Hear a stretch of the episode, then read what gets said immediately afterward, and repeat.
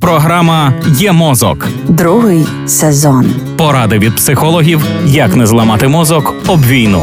Проєкт створено за підтримки програми партнерства у галузі масмедіа в Україні UMPP.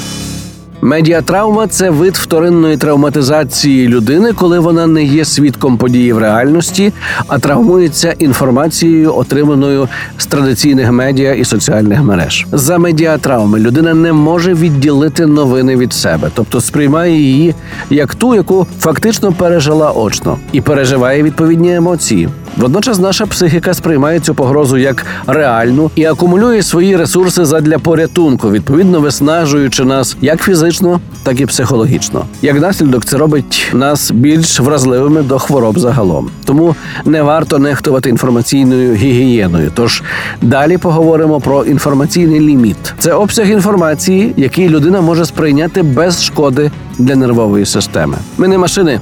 І кожен з нас має свій ліміт новин, який може засвоїти. Якщо ж отримуємо забагато інформації, то для нервової системи це стає великим навантаженням. До того ж, у більшості випадків ми не можемо впливати на події, які висвітлюють змі та соціальні мережі, тож відчуваємо ще й безсилля, що теж не надто мотивує. Серед головних ознак інформаційного перенавантаження: підвищена тривожність, проблеми зі сном.